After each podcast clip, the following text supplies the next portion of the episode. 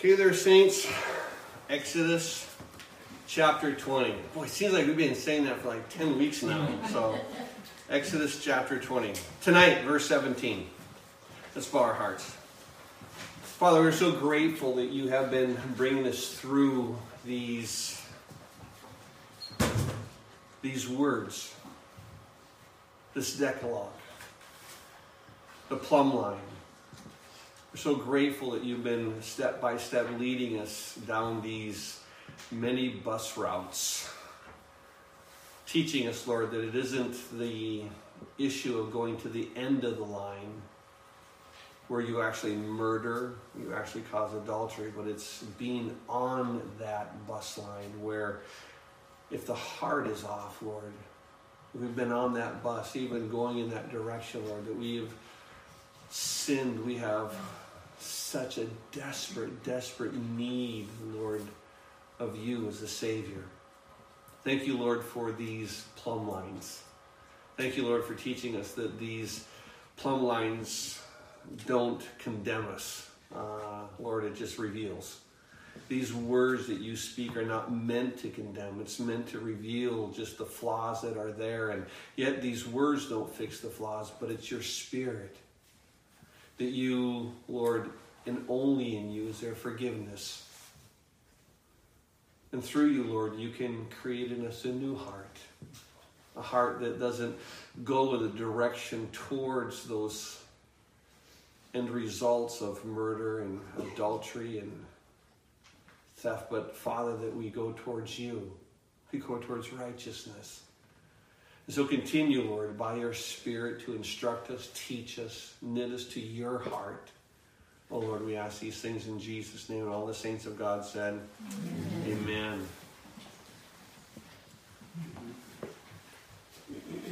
It's interesting that a lot of people simply say that this 10th commandment in Exodus 20:17 is you shall not covet, and that's not the commandment. It just isn't. You have to understand that um, what it does say is this you shall not covet your neighbor's house. You understand? There, there's a difference. Just coveting, desiring something, wanting something isn't bad.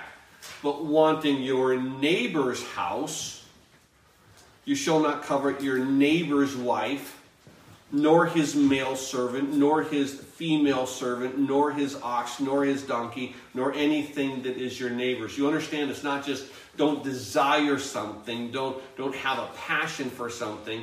Um, we need to desire good works. We need to desire the Holy Spirit. We need to desire a changed heart so that we can come to Him. And so it's not coveting, as we're going to look at it in the strictest sense. It doesn't stop with saying, do not covet, period, or exclamation point, but it's do not covet your neighbor's house. Don't covet something that belongs to your neighbor. Don't covet, covet something that belongs to someone else. And as we've been noting here, this whole issue of the, the, the commandments, keep in mind that, that the question that this commandment should stimulate, I don't know if it's in your notes. If it is, then great. If it's not, you can write it in there. But the question that it should stimulate is what makes me rich? That should be the question. What makes me rich? Now, if I had my, you know, if I'm not rich enough, I had my neighbor's house, whoa, that would make me rich. If I had my neighbor's car, that would make me. If I had my neighbor's um, wife, then I would have some kind of status. If I had um, his servants or his female servants, if I had that many employees, oh my goodness, wouldn't we be something?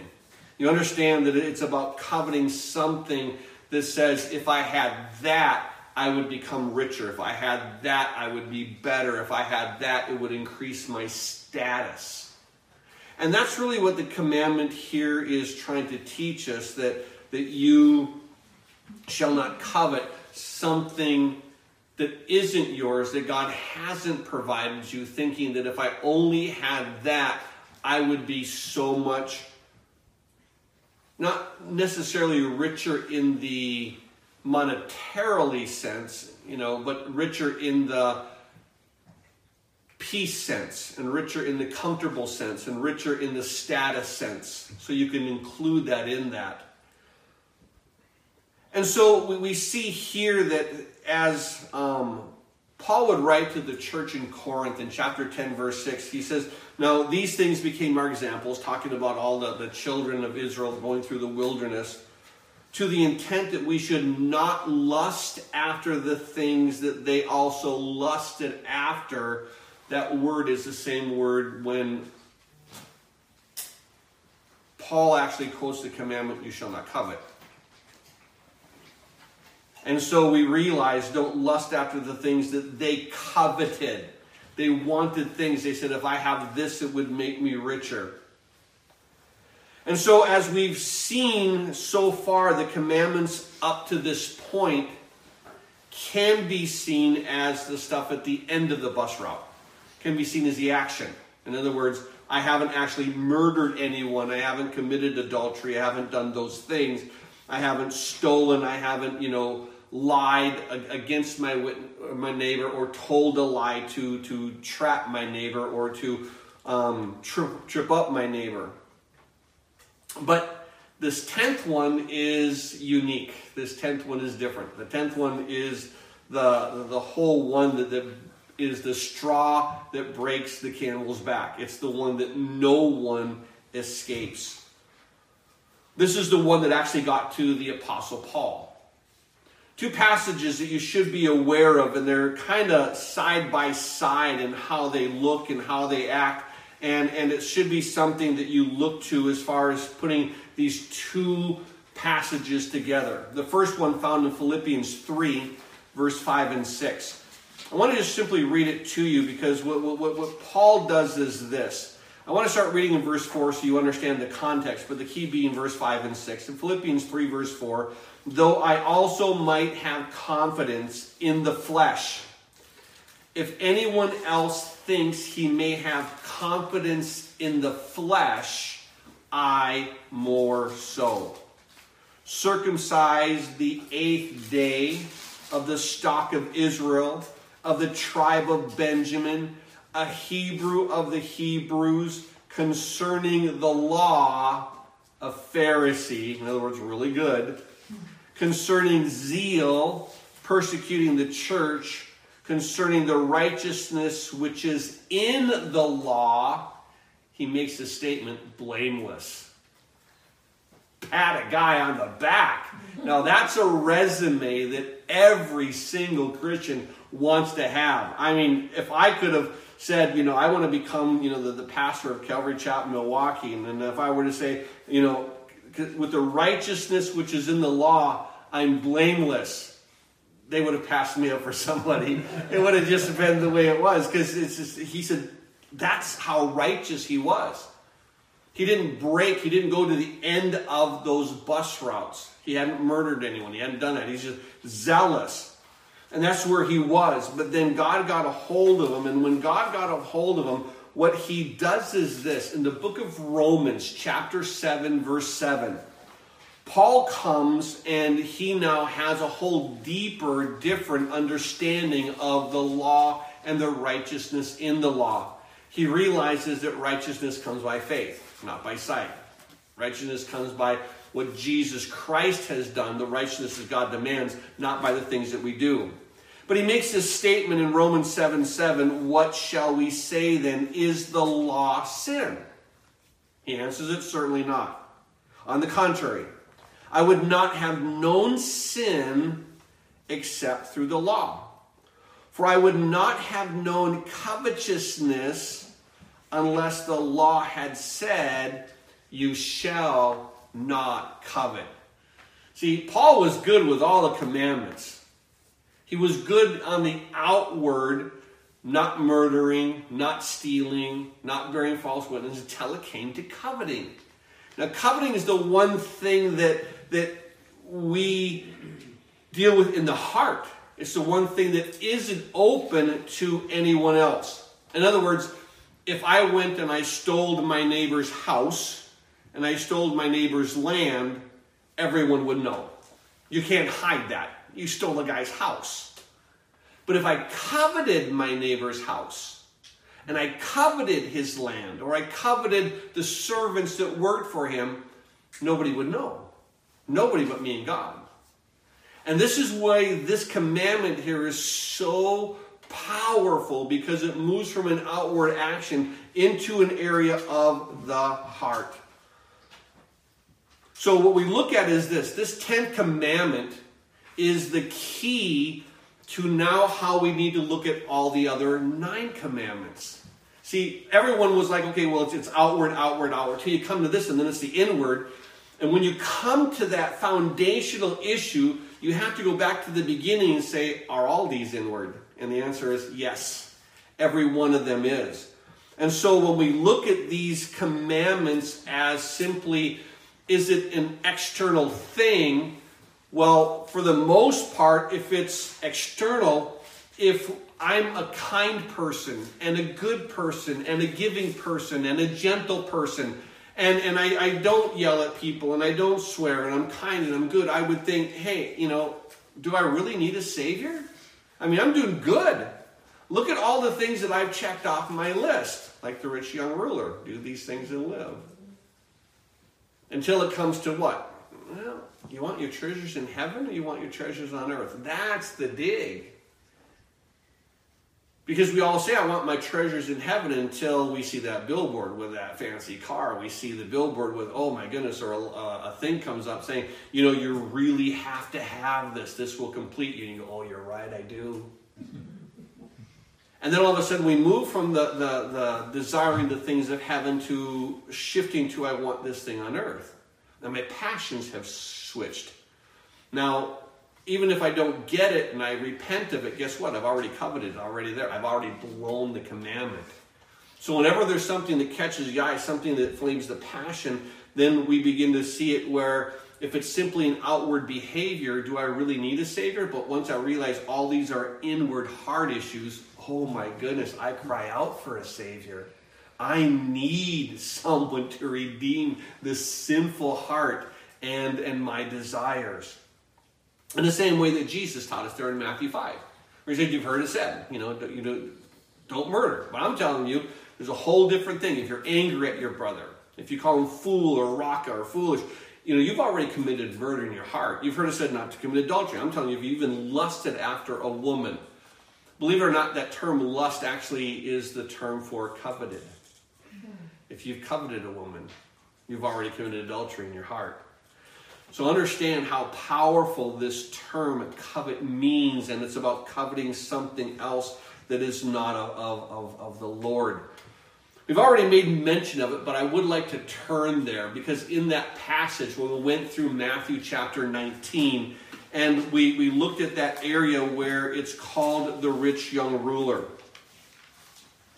Beginning in verse 16 of Matthew 19, now behold, one came to him and said, Good teacher, what good things shall I do that I may have eternal life? So he said to me, Why do you call me good? Known as good, that is but God. And if you want to enter into life, keep the commandments. Now, I didn't say just keep the commandment, period, or keep some of them, but he says keep the commandments, period, in their entirety. Keep them all. And so he said to them, he, the, this, this young man said to Jesus, which ones? Well, there's 10. Can I do nine and be okay with it? So, so him wanting now, to, in a sense, just right. So, which ones? And Jesus said, You shall not murder, you shall not commit adultery, you shall not steal, you shall not bear false witness, honor your father and mother. Then he says this, and you shall love your neighbor as yourself. So at this point, what he does is he says, okay, well, you, you shouldn't murder, the sixth commandment. You shouldn't commit adultery, the seventh commandment. You shouldn't steal, the eighth commandment. You shouldn't bear false witness, the ninth commandment. And then he says this, honor your father and mother, the fifth commandment. All right, seven, eight, nine, five. What's missing? Well, when it deals with man, the tenth commandment. And so what's interesting is it's missing. So the, the young man said, All of these things I have kept from my youth. What still do I lack? He asked the question Is there anything missing? Now keep in mind that Jesus had told him, we've talked about this before in Matthew chapter 10, um, verse 21. He, Jesus said, One thing you lack. So he said, well, What's the one thing that I lack? So Jesus said, If you want to be perfect, You want perfection. You want to go to heaven. In other words, your, your, your righteousness has to exceed that of the scribes and the Pharisees if you want perfect. If you want to be perfect, sell what you have and give to the poor, and you will have treasure in heaven. Come and follow me. You want to be perfect, he's making the statement become rich towards God. Lessen your hold of the things of the world and grab on to the things that are in heaven. So you want to be, listen, let go of what you have, sell it, give it to the poor, and you will have treasure in heaven. When the earth doesn't have this hold on you, heaven will have a greater hold on you because that becomes your desire, that becomes your passion. And I think it's important that this is really what we're looking at when it comes to this area of coveting. Where is your treasure? What makes you rich?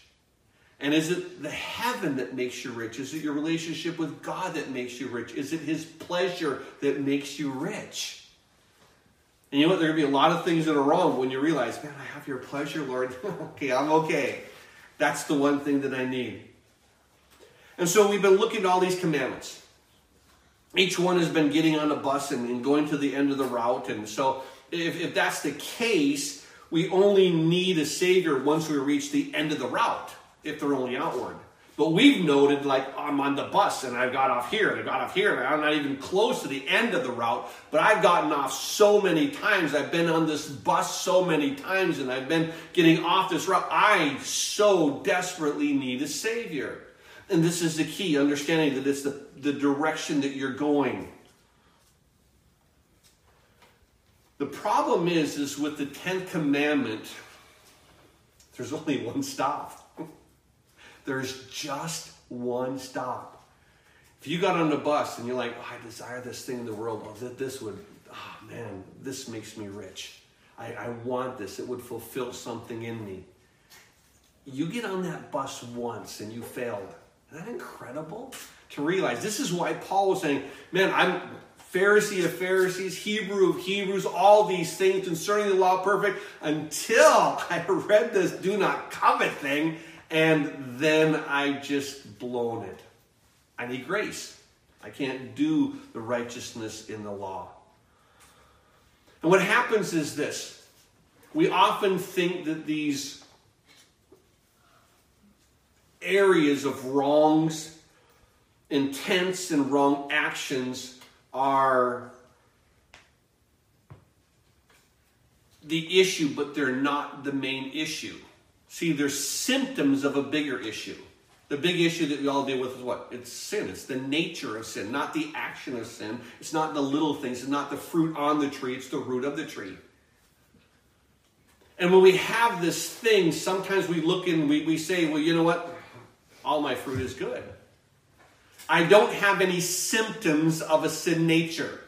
I'm kind, I'm good, I'm gentle, I'm giving, I'm all these things. And I got a lot of people who said, you know what, I'm, I'm good. You know, and to be honest with them, I've looked at their life and they are better than most Christians. But they haven't received Christ. So they still have what? They still have the sin nature that needs to be. In other words, they think they don't have the disease. But as we learned last year and the year before, that you could be asymptomatic. You can have it, just not have any symptoms. And to be honest, that's us. That is the world. We all have a sin nature. We may not have the symptoms, but what happens is this that this whole thing about coveting realizes that it's an internal thing and it may not come out as this action of stealing, the action of taking, but it is this internal I'm on the bus and I'm desiring it. And even if I get off the bus, I've already been on the bus, I've already had it. And so when we look at this whole area of seeing this, you shall not covet your neighbor's house, you shall not covet your neighbor's wife, his male servant, his female servant, nor his ox, his donkey, or any such thing that is your neighbor. This is the issue. So when it comes to this area of coveting, the reason that we have that tendency of simply saying do not covet is because so often in the New Testament, that's how it stops. Remember what Paul said here in Romans chapter 7, the whole area that we looked at, when he says, What shall we say then? Is the law sin? Certainly not, Romans 7 7. On the contrary, I would not have known sin through the law, for I would not have known covetousness and said the unless the law had said, You shall not covet. And so we stop at that. We say, but it's not just you shall not covet. You shall not covet your neighbor's house. You shall not covet your neighbor's wife. You shall not covet your, your neighbor's um, servants. Now it's interesting, and I want to take you into a little bit of the language. I don't do that too often, but I want to do it for this one word covet. The, the, the word in the Greek is, is a, it's a two part word. It's called epithumeo. Now, epi, um, or the root word thumos, um, would be the word epi means to be upon. If, if you're familiar with um, where John the Baptist, I saw that the Spirit of God descending and lighting upon him. That's that word epithumeo. He came upon. Jesus says, Whoever builds his house upon, whoever hears my words is like a man who builds his house upon a rock to set upon. And it's, it's the one that we all know so well, dealing with the Holy Spirit, Acts 1 8. You shall receive power when the Holy Spirit comes upon you, epithumeo. Now, the next term, epi, means upon. Thumeo, or the, the root word thumos, is where we get our word thermos, thermometer, heat. And, and what really the word thermos means, or thumos means, is a passion. In other words, you know, when, when someone has a passion, they're like, oh, they're hot for this. It, you're, you're, it's like it, it consumes you. There's, there's this heart passion. It's a burning passion, is really what it means. And so this term thumos means it's this burning passion. In other words, that passion in Revelation 6:19 where Babylon was remembered before God to give up the cup of the wine of the fierceness thumos of his wrath. You understand that it's this, it's this burning passion and God had a burning passion to destroy Babylon in Revelation. And then, of course, we, we, we, see it's just setting your passions upon something. In other words, it's to covet. And that's why we see that passion where, where Jesus says in, in Matthew 5 28, whoever looks at the woman to lust after her, epithumeo. And, and so it, it means basically to covet. Now, understand that the foundation of the term covet is actually found in the very first sin. In the Hebrew, when we look at this area as far as you shall not covet, uniquely where it says you shall not covet, you know, your, your neighbor's house, you shall not covet your neighbor's wife. The very first time, if you look in a Strong's, the term covet is used is there in Exodus chapter 20, verse 17. However, we talked about this before. There's the Englishman's Concordance. If you look in that, the first time it's used is actually found in, in Genesis. I want to give you the second time that it's used. It's found this in Genesis chapter 3, verse 6. So when the woman saw that the tree was good for food, that it was pleasant to the eyes, desirable to make one wise, she took of its fruit and she ate of it. Because what happens is this term, when it says desired to make one wise, the word in the Hebrew is called kamad. It, it's a term that, that simply means that um, you, you are, are desiring something, you have a passion for something. We know a little bit more of what it means because Paul quoted in the Greek, which means to have this to have a burning passion upon something, to set your burning passion towards something. And as we see here, that this tree was desirous to make one wise. In other words, God's holding you back. You deserve this. You've earned this. You should have this. And so we see that the, the, the basis of the lies that Satan began to give towards Eve was this Are you discontent? You should have something more. And this is what it all boils down to. When you have that area of thinking, I should have something more than what I have, you're not content with what God has given you. You're thinking, God, you've missed this. I'm better than this. I should have this instead. Rather than being grateful for whatever God gives you.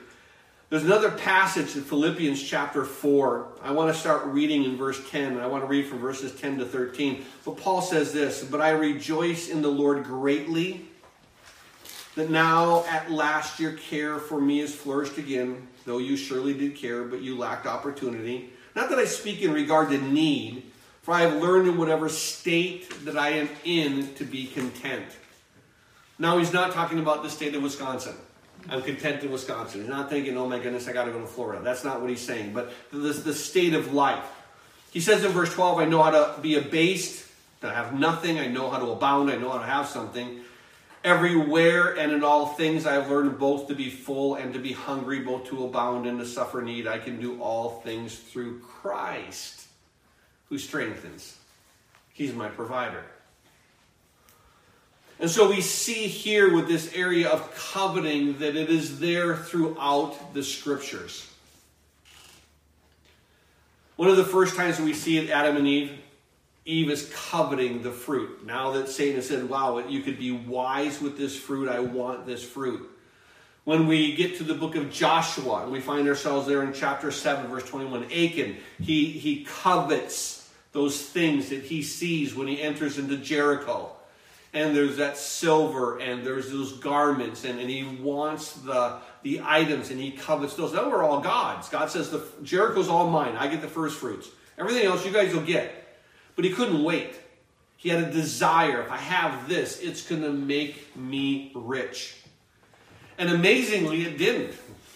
He buried it in the sand. It didn't. He wasn't rich. It was buried. He wasn't using anything. But it was the what? It was the thought that it might make me rich. It's a thought that down the road this is going to benefit me. And I think it's important that we see this over and over. As we were looking at the area of bearing false witness, we actually looked at that passage in 2 Kings 21 where um, King Ahab, you know, he, he coveted Naboth's vineyard. So much so that when he said, I'll give you a better one and I'll pay you money for it. And they no, it's mine. I'm not going to give you my inheritance. And, and what Ahab did, he went home and laid in bed, turned his face to the wall, and just pouted. Wouldn't eat, wouldn't do anything until his wife. What are you pouting for? I want the vineyard. You won't give it to me. And it's amazing that we look at this thing, and I think it's so important where it's it's the things of the world. I want more, I want more, I want what I don't have. The things that I have are not enough. There's a passage, I want to take you to it, found in Luke chapter 12. And in Luke chapter 12, it, it's, a, it's an amazing area as far as just really coming to grips with what is the heart of God. It begins this in verse 13. And I'm going to read all the way down to verse 21. Now, verse 13, one from the crowd said to him, Teacher, tell my brother to divide the inheritance with me. I should have something too. In other words, we, we talked about it before when we looked at the, you know, the prodigal son, that he went to his father and said, divide to me the inheritance. Why? Because if it goes to the older brother, then the inheritance the younger brother gets is due to the benevolence of the older brother. And older brothers were not known for their benevolence so they would get nothing. But here he says, I want you to tell my brother, tell my brother to divide the inheritance with me. So he said, Man, who made me a judge or arbitrator over you? And I find it interesting that as he goes through this, he said to them, Take heed and beware of covetousness. I want you to watch out for this heart that comes For one's life does not consist of the abundance of the things he possesses. In other words, your richness doesn't come through what you have materially. Your riches comes with the depths of relationships. And it's interesting that it's usually the things that people realize, but they realize it too late. Through life, they're pursuing, you know, property and houses and stuff and stuff, and then on their deathbed, what do they want? Like, buy me one more house. Buy me a better car because I'm about to die. No, they said, Where are my kids? I want my kids around me.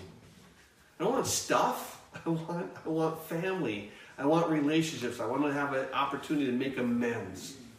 I want peace inside.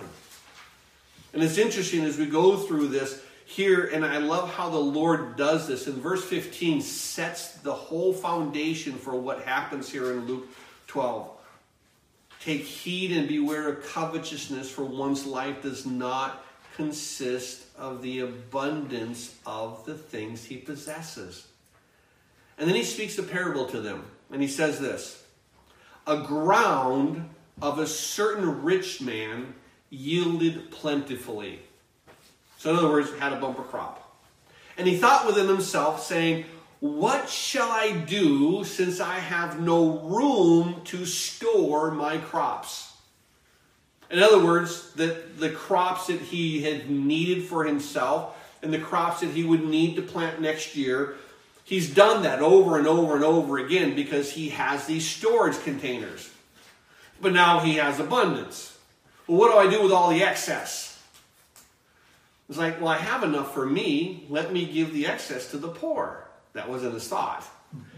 I have enough for me. Let, let, let me help others who maybe didn't get what I was able to have. But he doesn't say that. So he thought within himself, What shall I do since I have no room to store my crops? Of course, the thought wasn't give it to the poor. Verse 18 he says, I will do this. I will pull down my barns and build greater. And there I will store all my crops and my goods. And I will say to my soul, Soul, you have many goods laid up for many years oh, I've, I've got retirement down now. I don't have to worry about any of it. I've got it all covered. And then he says this take your ease, eat, drink, and be merry. Cruise. I can now cruise. I've worked, I've got this bumper crop, it sets me up. Now I'm just able to cruise. But verse 20, God said to him, now, when God tells you, you got to pay attention. But when God says fool, you really have to pay attention. And God said to him, Fool, this night your soul will be required of you. Then whose will those things be which you have provided? So is he who lays up treasure for himself, but is not rich towards God. Do you understand where your riches? Where's your heart? And I find it so interesting that, what begins to happen is this is there's this, this coveting to say, I have sufficient for me, and now I need sufficient for me and a little bit more. And I have to store this up so I have even more for me and more for me and more ease that I can truly eat, drink, and be merry. That there's, there's nothing that can happen. I'm covered now. And God said, you're, you're a fool because what happens is this eternity could be now. You don't know that. And it's important for you to get your, your, your mindset off of the desires of the world. What will it take for me to be comfortable? To God, what will it take for me to earn your pleasure? That's what I want. I want your pleasure in my life. That is everything for me. And yet there's always this coveting. And sometimes it's not a coveting of, of stuff, sometimes it's a coveting of status. Now, remember there in the book of Acts, chapter 5, Ananias and Sapphira. Well, what they did is this: is they they sold a property, but they said we only sold it for so much. So, and what they're saying is by let me just give you some numbers as an example. They sold a property for a thousand dollars, and they said, "Listen, we sold this property for five hundred dollars, and we're giving everything." We're like we're like that that widow who gives that mite, but we're giving the whole shebang. And they didn't. They kept back part of the proceeds for themselves, but they wanted and coveted a status. Do you understand? I, I, I want people to look at me like, look at what I'm doing. And it was a lie. But they didn't covet stuff. They had stuff. They were getting rid of stuff. They were giving it to the, to the church, but they wanted a status to how much I'm doing. This is why when, when they come in and, and was it really for so much? Oh, yeah. No, no, it wasn't. The Holy Spirit already said it wasn't. And so they simply would fall down dead. And I think it's important, and we come back to that area of, of are we content? Where Paul said, I've learned in whatever state that I am in to be content. Wherever God has me is a good place. As we recognize that it's in a good place, that, that, you know, Lord, wherever you have me today, it's for your pleasure and it's for your kingdom. Teach me what it is that I need to know in my heart. That I don't worry about the things of the world. I'm not worried about the things, but I'm concerned about the kingdom. I'm concerned about, you know, if you've blessed me with an abundance, who do you want to have this? It's all your money, anyways. I'm just simply a steward of it. How do you want it positioned? I don't need to hold on to it for me. And so when it comes down to this area of coveting, where are your riches? What are your greatest desires? And I find it wonderful that within this area of coveting, that when you say, God, it's your pleasure that I desire, it's your heart that I desire. There's a passage in 1 Corinthians 12 31 that says, earnestly desire, the word is covet, the best gifts. He said, I want you to covet the gifts of God. I want you to have those things of God. But what happens is when it comes to these areas of the commandments, one of the things that we have to realize is that we have missed the mark over and over and over again. We have been on way too many buses. We have been going in the wrong direction. Yes, we may have not gone to the end of the route, but we've been on those buses more than once. And how do we get right with God? There's something that I wanted to share, and I wanted to save this simply to the very end of the, the, the, the 10 words of Decalogue, the 10 commandments. And it's about getting right. There was a point in David's life where he had sinned horribly. He had broken a lot of these commandments. He committed adultery with Bathsheba. He murdered Uriah the Hittite. He wasn't good. He lied about it, covered it up. And what's interesting was this, and he brought other people into his crimes as well. He stole, in a sense, from his mighty man. And it says this when, when, when David was finally repenting of it, when Nathan had come to him after his sin with Bathsheba, is actually found in Psalm 51. David makes this statement, and he says this Have mercy upon me, O God, according to your loving kindness, according to the multitude of your ten mercies. Blot out my transgressions. How am I forgiven? And it says this Blot out my transgression, wash me thoroughly from my iniquity, and cleanse me from my sin. He says, I need you to cleanse me. I need you to wash me. I can't do this myself. It's important to realize that when we recognize, I've blown it, come to God and ask for the cleansing. And we know, according to the New Testament, what we can be washed by the blood. The, the, the, where sin abounds, grace abounds more, and, and the blood of Jesus Christ is able to cleanse a man from all unrighteousness. That's what we do. And in verse 3 it says, I acknowledged my transgression, and my sin is always before me. And against you and you alone if I sinned. I realize that, God, you're the one you're the one that I have, I have failed to walk in a way that brings you pleasure. how do I fix this? How do I get this right? Well, I love the, the heart of it because what he does is this.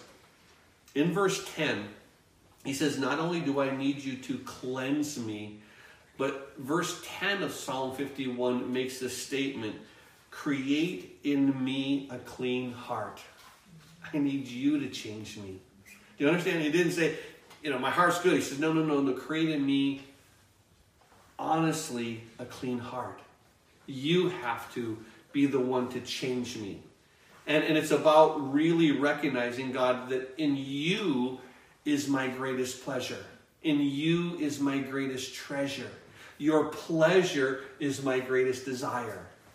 And, and that's what, you, when your life is that, just saying, God, it's, it's you, it's your pleasure, it's your heart, it's me drawing near to you. And, and honestly, what is God's greatest pleasure? That we draw near to Him. And it's just intimacy. He wants intimacy with us. And He knows that what sin gets in the way of that intimacy causes us to back away from that intimacy. And, and all of that lies in what? Well, it's when we become discontented in God.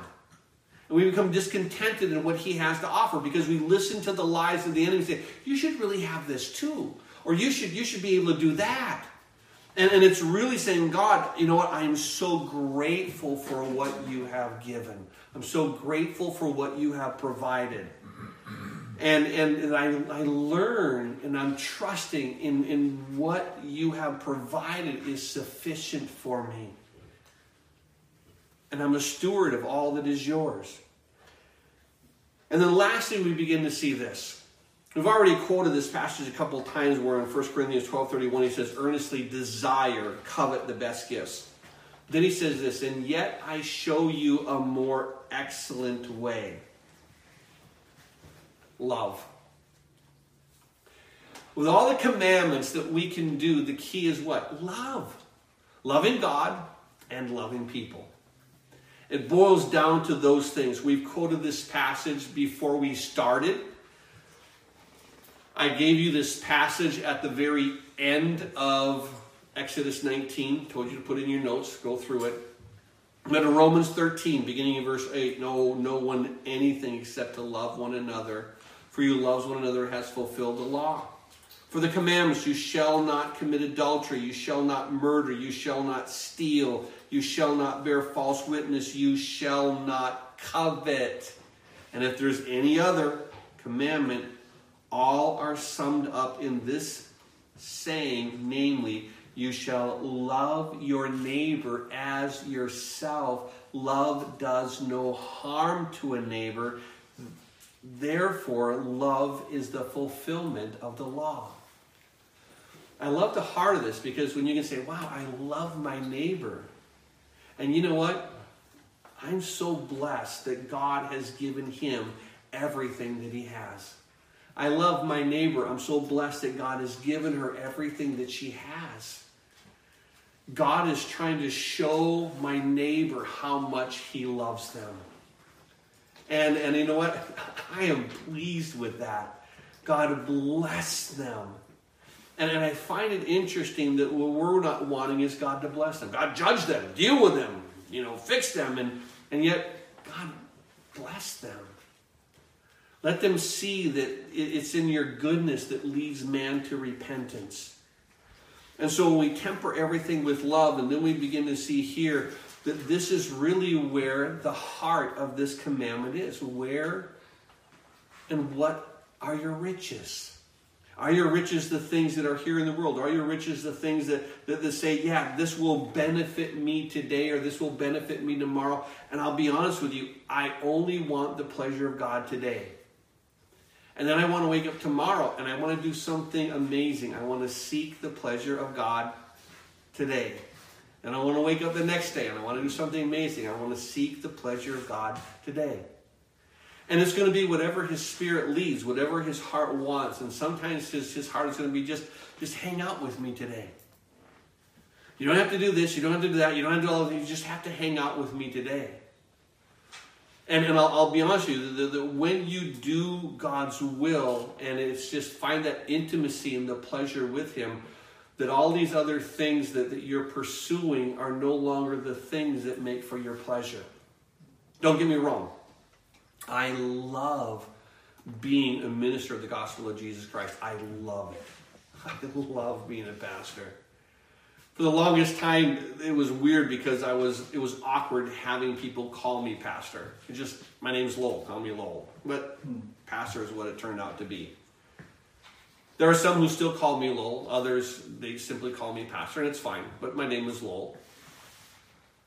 And I, I love it. But what was interesting is this: you guys all know that, that last year, around this time, I was walking backwards and I broke my ankle and, and shredded the tendon, and it took until June, July before they figured out and had a surgery. Then I was stuck. I was stuck in a bed. I was stuck simply in a bed with, with a leg elevated, and I needed to stay that way and, and to continue to just let it heal and do, do nothing. Had other people fill in teaching studies, and, and that was it. I had the church calling me. How are you doing? I had people from the church coming over. Can I, you know, how you doing? And, and it was it was weird. It was weird because I did nothing. I did nothing on a spiritual level other than than sit there with God and pray and read and, and seek his heart and, and kind of feel sorry for myself because I wasn't doing the things that I thought. And, and God over and over, and this was huge for me, kept telling me how much he loved me and this is this constant word over and over. I was doing nothing, and yet he wanted to say, This is how much I, I, love you so much. I love you so much. I'm so pleased with you. I'm so proud of you. And I was doing nothing. And, it, and to be honest with you, it, it kind of transformed a whole mindset to what, what it is that I do in the ministry these things that I do aren't the important things. It's just that God loves me, and if He allows me to do anything, I want to do it. But but my pleasure isn't me teaching. It is, but it's not. That, that's not my greatest pleasure. My pleasure is, God, you just love me. And, and you, you have this heart for me that even if I do nothing for weeks and weeks and weeks, you love me. And, and it's incredible. Now, other people, they, they may see me as something different. They may see me as, well, you know, I don't know if God can love you. Look at the way you are. The weird thing is this. I have to tell you this story. I got some time, so I'm going to just give you a, a off the jump off a tandem. I don't normally do this, but I was laid up for Father's Day, my, my wife had gotten me this, this gravity chair. It's something that goes outside and it tips up so you can actually have your foot up. So I thought maybe I can get out of bed, I can go out with some sun and, and enjoy. And so she was out there and she was going to have to mow the lawn and she was going to have to, you know, weed the things. And I'm just sitting there on this gravity chair.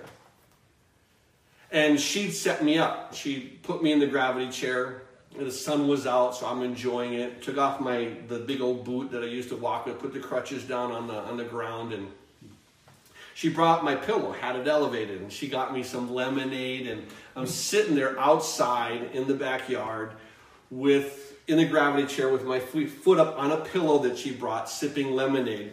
And my wife is there mowing the lawn, and a new neighbor pulls up. and she stops and talks to the neighbor.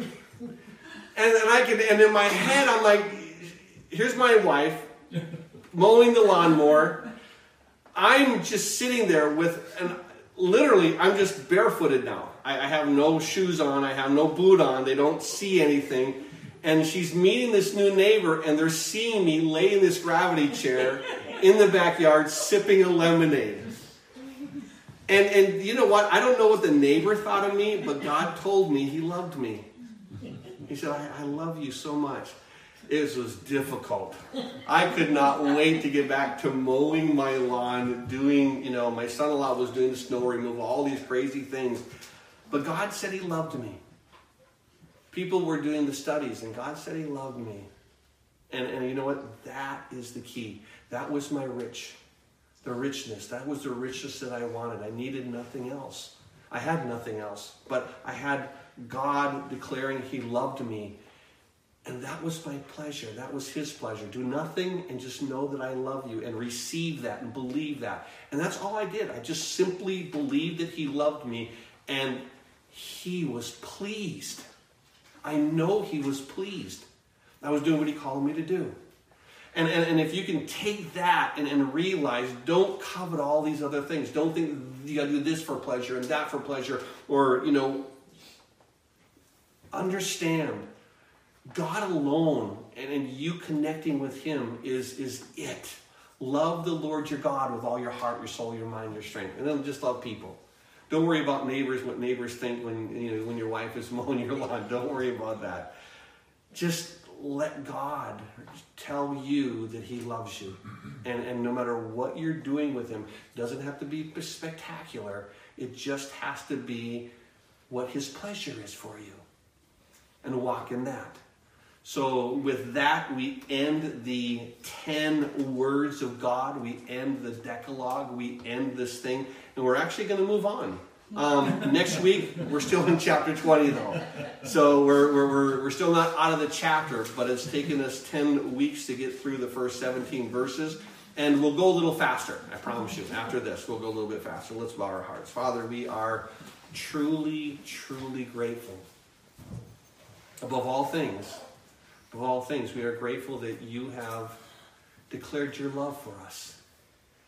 You so loved the world that you gave your son.